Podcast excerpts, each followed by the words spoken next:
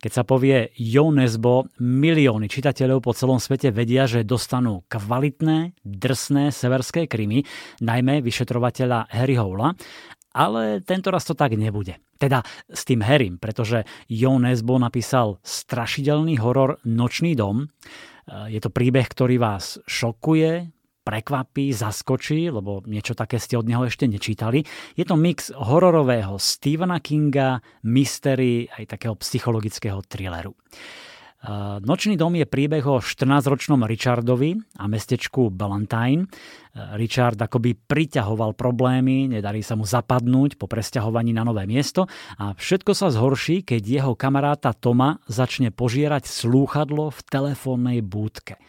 Chceli sa zabaviť, zavolať náhodnému neznámemu, no a zrazu zhrozený Richard len sleduje, ako jeho kamaráta zožerie slúchadlo a nedokáže nič spraviť.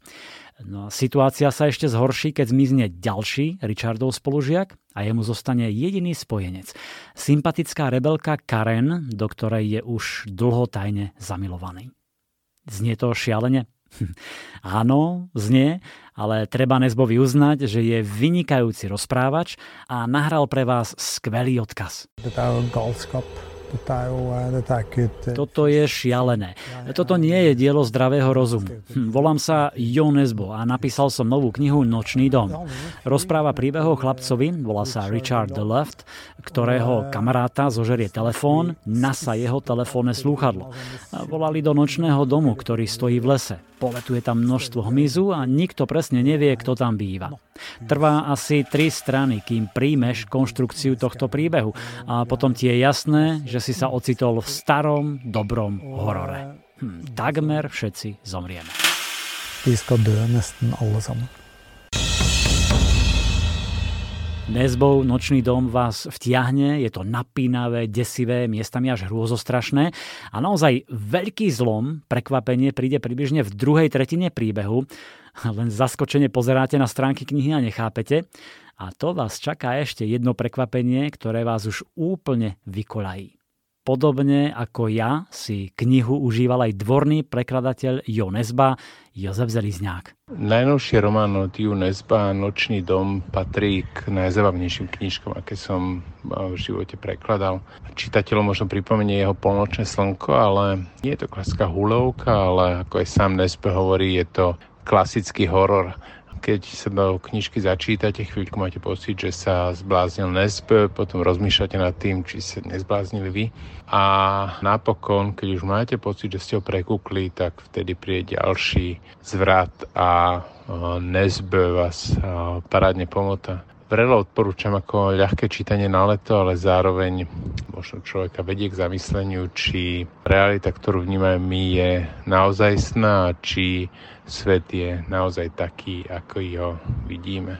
Určite pre mňa veľmi dobrá knižka na leto 2023. Nočný dom je temný, prekvapujúci príbeh o priateľstvách, šikanovaní, osamelosti, zle i odvahe, o nádeji aj o pomste neviete komu a čomu máte vlastne veriť. Berte to ako takú vynikajúcu žánrovú zábavku, pri ktorej si to Nesbo podľa mňa musel užívať. Vypočujte si úryvok, ktorý načítal Boris Farkáš a vybral som pre vás pasáž, v ktorej Toma požiera slúchadlo a Richard sa len bezmocne prizerá. Opakoval čoraz hlasnejšie.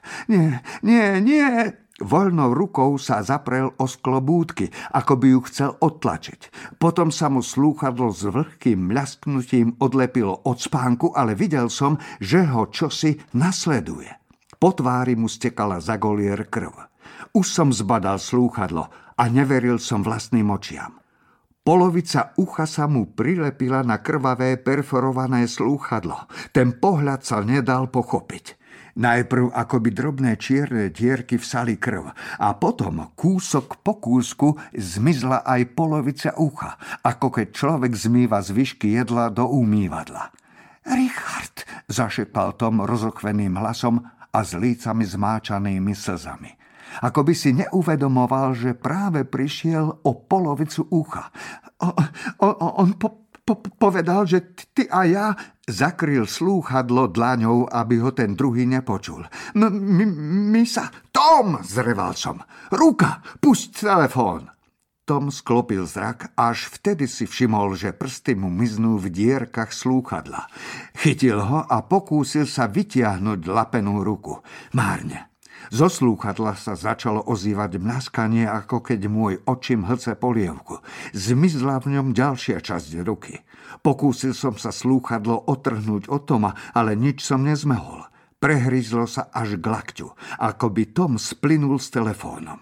Ja som reval. S Tomom sa však dialo niečo zvláštne.